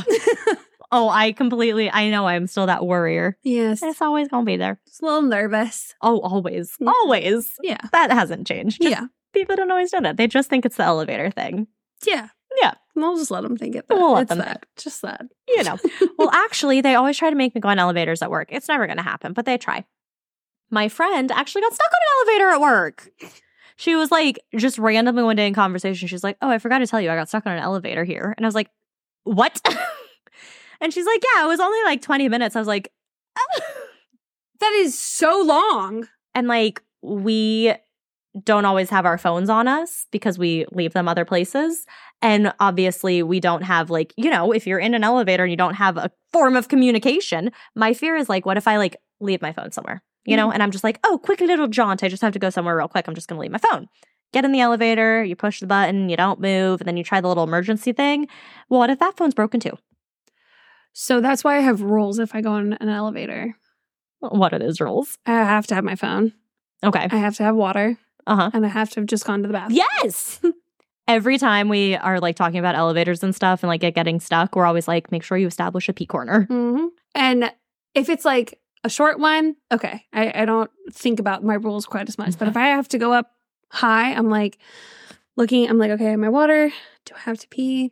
No, I think I'm okay. So I think I can go into this elevator and I should be okay. We were again at work and we discuss this all the time. And they try to make me feel better, trying to say that stairs are more deadly than elevators, this whole thing. I'm sure they are. They Look at are. the ones that come up to your fucking house. I More people die on stairs than elevators. But someone read one of the statistics wrong and it was like, one in five people will die in an elevator. And now, now every time we talk about elevators, someone's like, remember, one in five people. It is so funny. See, when you don't have a sense of balance and you have to look down anyway to always watch where you're going, that's not a problem. yeah. But I could see how some other people who might not think to look down. To, I always look down. It's weird to me I- if I don't look down. I don't understand people who can walk and face forward. Can you chew gum and walk at the same time? yeah, but I gotta, look at my, I gotta look at my feet. Make sure they're still going the direction I want them to. Just all of a sudden they veer off. But I'm like, people must think I'm like trying to avoid eye contact or like depressed. and I'm like, I literally, I've tried to look up. I don't know what made it start happening, but I trip a lot. There could be something that makes you trip. I have the inner ear injury from high school, you do. which throws off my balance. True. And so I got to look at the ground, which is hard when you're walking up your stairs because I don't want to look at the ground. Right, because they're scared. And so I want to look ahead, but then I can't because then that's what gets me really nervous because I can't see. I always think of how terrifying it must be for dogs. You know, they're like right there at all the slots going up. There are some dogs that won't go up the stairs. Yeah, it takes Roy a lot. We he'll had he'll try to find a way to like not take the stairs. I'm like, the only way up is the Right. stairs. we had a big old lab who didn't like those kinds of stairs. oh.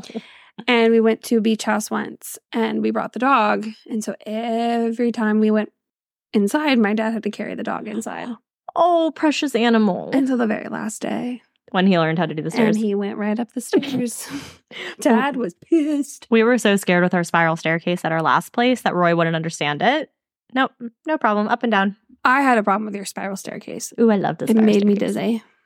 And it was out in the open and I didn't like it. Oh, I loved it. I Comfortable. loved our spiral staircase. Okay, back to Dudley Town. Okay. so shortly after the whole Blair Witch Project, right. the Dark Entry Forest Association placed Dudley Town off limits Oh. after an increase in the amount of people coming here to drink, have bonfires, commit vandalism, ghost hunt, trespass, all other forms of destruction. So they're like, nah, it's off limits. In just one Someone's year, Always got to ruin it. I know, I know. So in just one year, the police had been called to the area 79 times. Jesus. There was a time when five teenagers had come to the town to explore but had gotten lost. At 1:30 a.m., they used a cell phone to call 911. The police dispatched a search team which consisted of state troopers, firefighters, dogs, That's and so a helicopter. embarrassing. That's so embarrassing. As the team was searching for this group of 5, they found a different group of 6. Each trespasser was fined $77.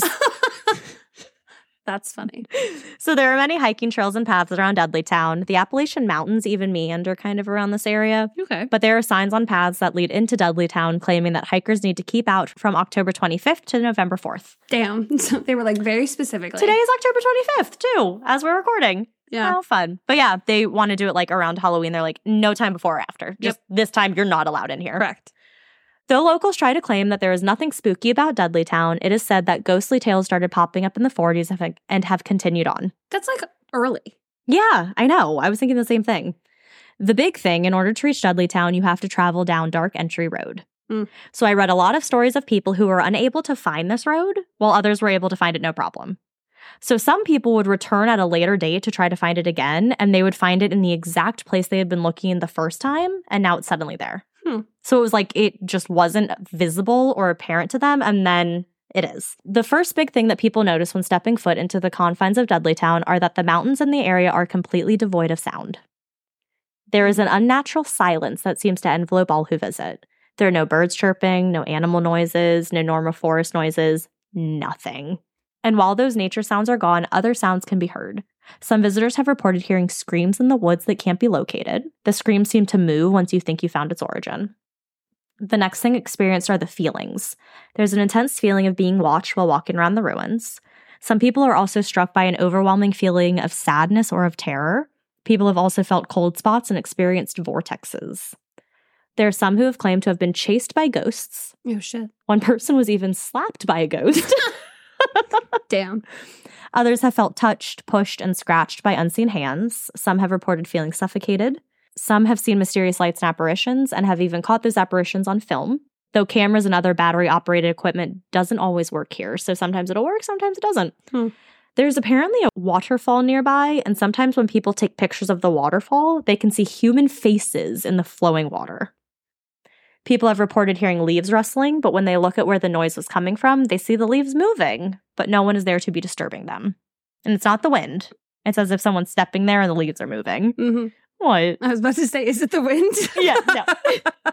No other leaves, so just you where mean like the wind? a human would be standing. It seems to be a common thing that while people are walking on the paths and trails to get back to their car, they will hear something keeping pace with them in the woods. No. Something they can't see. Did I tell you about this experience? So, one of my gym Mm. friends, we went out to dinner. Um, we went out to get wine after class, and his husband came. And we're just chatting, and he like knows about the podcast. We were talking about the podcast, and he was like, "Oh, I have a scary thing to tell you." And I was like, "What?" So they're runners. They are very good at running. they Mhm. can keep like a seven and a half minute pace during a marathon. Like they're in, yeah, they're very very good. His like base pace, like I need to breathe, is my all out sprint.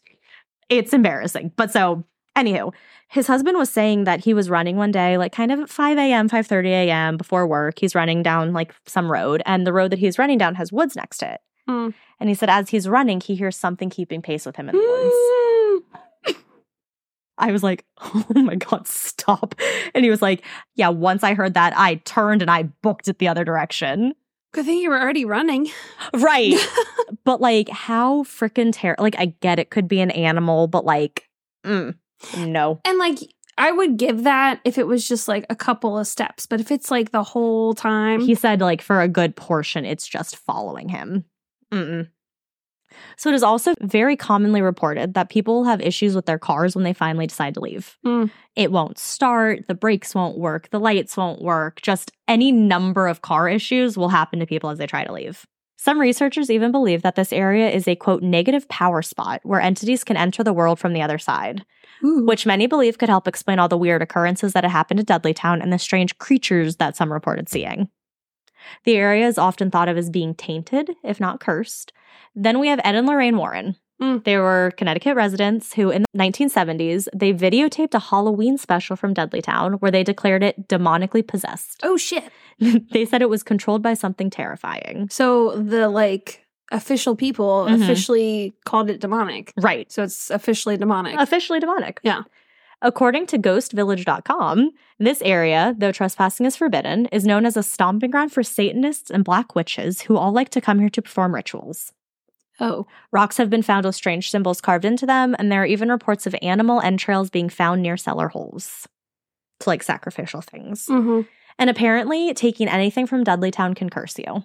Sounds about right. One lady, Stacy, posted on damnedconnecticut.com Look at that. Um, in 2009. She and her boyfriend went to Dudleytown before they really cracked down on the whole trespassing. Like now they have cops who kind Oh, of shit. patrol the Yeah, area, yeah, so you're not you're not Yeah. going, and you can go if you have like written permission to be there. Sure. So this is before that. They said that there was nothing too weird or scary, but they found a rock they liked and brought it home. Well, that night, Stacy was trying to watch TV and the remote stopped working. She said it started to all of a sudden decrease in volume on its own, increase on its own, decrease on its own, and she like couldn't get it to stop. She gave the rock to her boyfriend, who put it under his bed. I guess just like, you know, here's a storage place. While they were hanging out, they were messing around with taking photos, and each picture contained an orb or unexplained smoke. One picture of Stacy's face was covered in a sort of haze, which is actually a common thing. A lot of people say they take pictures there or afterwards, and there's like a haze in the photos. hmm They then decided to dispose of the rock and had put it in their car to do so later, but they forgot that it was in there until Stacy's car started acting up. Fixed the Mm. car. So now they're at a friend's house and they remembered the rock. So they tossed it out of their car and left it in a grassy area in front of their friend's apartment. Oh no. Two weeks later, their friend's house was raided and she was thrown in jail. Damn. but Stacy was like, if she had been a law abiding citizen, it probably wouldn't have happened. I was gonna say there could be some coincidence there. right. But she was like, but it was weird the fact that they've Yes. been living there for two years completely fine. And then all of a sudden, this rock is there and they're arrested. Yes. So, rock, not good. Alexandra said the same thing about not taking rocks. She said that two of her friends took rocks as they were leaving. On the way home, they hit a rabbit. Then weird and horrible things started happening to the two guys who had taken the rocks. She didn't explain what these weird things were, but she just said like very weird and horrible things. The moment they returned the rocks, things went back to normal. Liz posted in 2010 that her ex used to go when he was in middle like middle to high school. She said her ex brought two Ouija boards with him. She spelled Ouija, which is spelled O U I G A. She spelled it W E G I E. So she spelled it how, how it sounds. Someone commented and said, by the way, it's spelled this way. So it sounds more like wedgie, wedgie board. yeah, well, when I read that first, I was like, they brought wedgies? And I was like, what the hell? And I was like, Ouija. Yeah. So apparently they used these Ouija boards in the forest Mm. and they opened up some kind of connection with the demon. Hmm. They started to hear creepy kids' voices. No. So they left, but they didn't close the board properly. As they were walking away, they saw a black cloaked figure that made screaming noises. They also heard loud crashing noises that were following them. Then the Ouija board was acting weird and moving around and crashing when it was in the trunk as they were driving away. Uh, so the boyfriend brought the board to his house when he got home, and the room it was in caught on fire. Damn. He was only able to cleanse himself of all of this bad luck when a witch he was friends with helped cleanse his space. Shit. Yeah. Tracy went at some point and had rosary beads in her pocket. They walked around, her and her friends walked around for a couple hours looking at and taking in all the sights. But when she and her group returned back to their car, her beads were gone. Hmm. Kristen went and found a rusted bracelet on the path leading back to their car. Maybe it was the rosary. yeah, that's what I thought at first. So they picked it up and brought it home, but the whole car ride, they said they heard what sounded like a little girl's laughter in their head. Bringing it home, Kristen would often notice their daughter's toys would be all over the place. Not weird, but strange for her daughter. Then one day she comes home. Ugh, gross. Okay. She comes home. She had her Thank you so much for sharing. her daughter is like crib age, like can't really talk and walk on her own, so needs a babysitter. Mm-hmm. So the wife, Kristen, I assume is a woman, but I could be wrong. So Kristen comes home and sees her babysitter talking to someone. Mm-hmm. When she asks, like, who are you talking to? There's no one there. The baby said her said her daughter's friend had come over. No. Her daughter's at the age where she Yeah. can't walk, she can't talk, so she wouldn't have friends who come over. Kristen said told the babysitter that. The babysitter looked back at So the babysitter looked back at the girl she had been talking to, realized she wasn't there, turned around and left the house. I hate it so much. I hate that you shared this. In our house, it's getting dark. Yeah, we gotta So- turn some lights on. I will. so after that, Kristen took the bracelet and returned it right back to where she had originally found it, and all of the odd things stopped.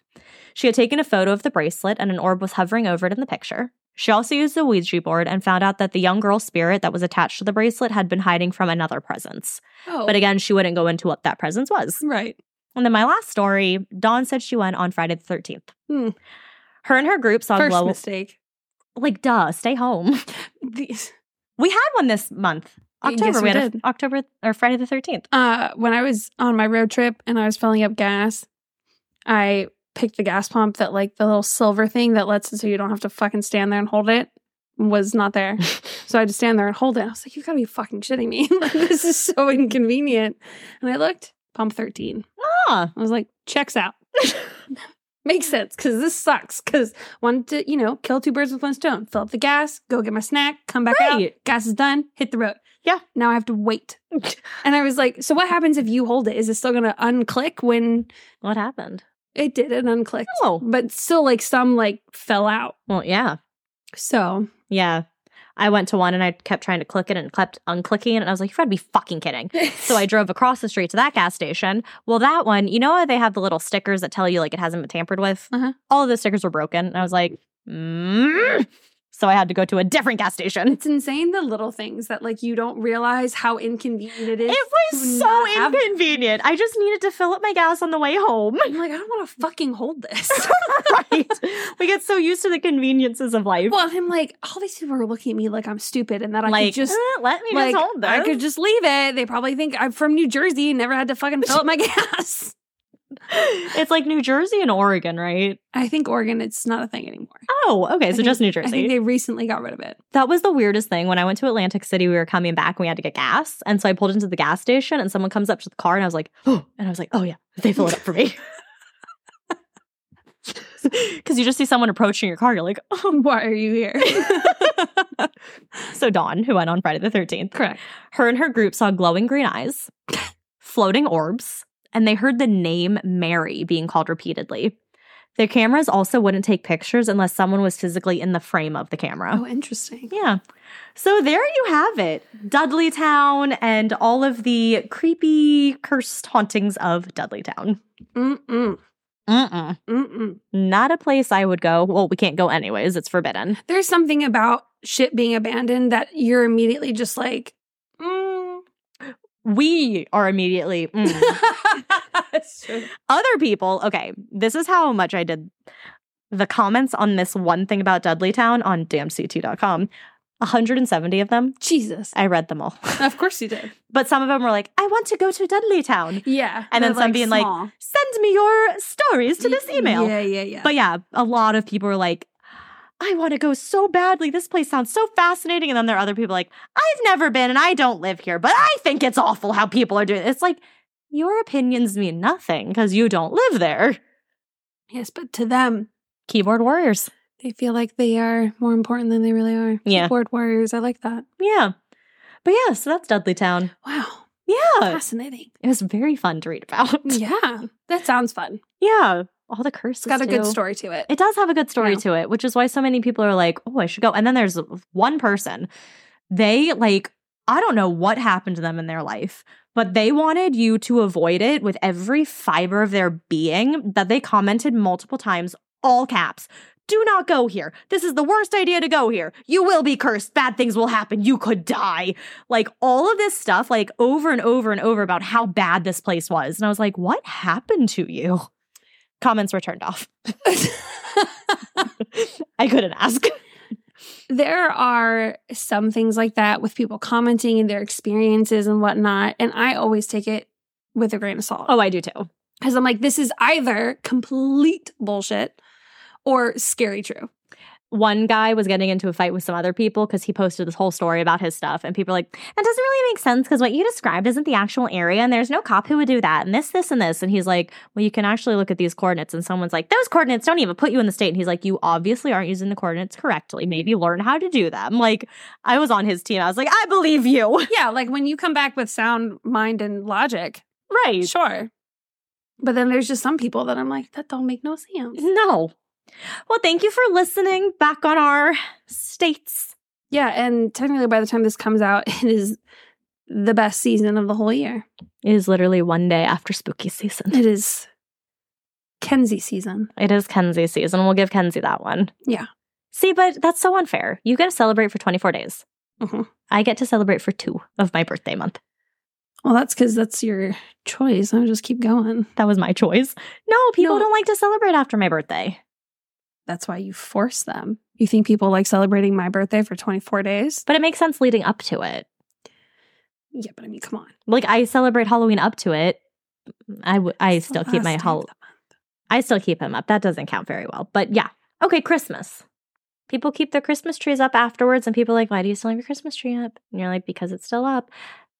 So I some think people- you still have like a leeway of like a few weeks. okay with those. Not so much for birthdays. People are like, it's your birthday, you're done. Like, Unless you force it on them.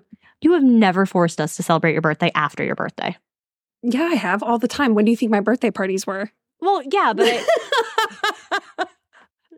okay, I'm not making a very good point here.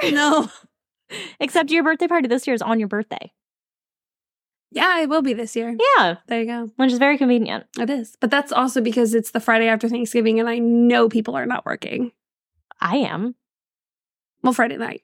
Yeah, no, I'm not working that night. Yeah. I'm probably going to take that day off anyways. Right, exactly. Because So- why work it? And, And we're also, all- my cousins will be in town. So we're going to Oh, be hanging out with them in the morning. Ugh. So I'm, of course, taking the day off. Mm. We're still. still recording. Mackenzie puts the microphone away, grabs the wine, just keeps going. We're cut. We haven't concluded this yet. Jesus. so, quick conclusion find us anywhere at Scary State Podcast. Email us at a scary state podcast at gmail.com. Here's the thing. This I really want to emphasize because people will tell us their stories, which is great. We love hearing them. But when we say to you, you should email it to us. We like really mean it. Right.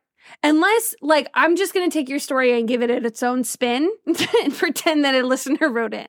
like, if that's what we're going to do, I'm going to start writing them down and be like, well, this is from so and so, and add my own embellishments because you didn't write to us. Yeah, so write to us. So write to us. Like for real. Yeah. You can you can do both. We will sit through the story twice. And we'll send you stickers. Yes. Oh, um, and for all of you who have sent us a story in the past, Mhm. who we did read on a listener episode, message me back. Say you sent it in, and I will send give us your, you know, we'll we'll message you so you can get something nice in the mail. Incentive. Yes, exactly. Extrinsic motivation. You'll get a sticker if We you got tell us so a many spooky story. Stickers, we want to give them to you. Literally just breathe and we'll give you a fun sticker. Oh my God, that was such a good breath. Here's a sticker. Oy vey. we were going to pass them out at the concert and then It rained. they got wet. And They're dry now. you dried them all over your house. That was my favorite thing I've ever seen. I you don't realize how much 2000 stickers are until you have to unroll one of the rolls. Well, 1,997, Mackenzie. Did you know that? No, I don't know how many. Oh, okay. I thought that was the legit No. number. We've given out actually quite a few. Yeah, now we have less than 2000, but I don't feel like figuring out that number, so I just keep No. saying we have 2000 stickers. Less than 2,000, that's something there. I was asking a friend at the wedding and I was like, "Oh, do you need stickers?" "No, I have like 5." "Oh, okay, so you have some. Cool." Yeah, I gave mom like a lot, grandma, Jared, Summer. yep. Everyone Yep. has stickers. Everyone that walks in, "Oh, look at these stickers. You want some?" Oh, people at work, they're like, Can I have a sticker? I'm like, I don't think you, like, it's not a joke. Like, yes, you can. You're not just going to get one. I'm going to give you You're five. going to get like a whole roll. and then it's like we're our own pyramid scheme. You get Yeah. five, and then you have to go pass out those five. Actually, if we give you more than one sticker, you know what you have to do You now. should- it's like when you get booed, like you got to go boo somebody else. Oh, I loved that. Give them a s- I hate it. once someone said, I'm going to boo you. And I thought it was mean. So I started crying and I was like, don't boo me. And then I realized it was actually really fun. People drop candy off at your house. I hated it Why? because the dogs would go nuts, and people would not look at your windows and see you've already been booed and try to boo you again. And I'm like, no, Wow, you're just kind of bragging about how popular you were. Whatever. I just booed Jesse. Oh, that makes sense. Walk across the street. Knock, knock. It's Very easy. Okay, now we can conclude it Stay scary. and stay safe.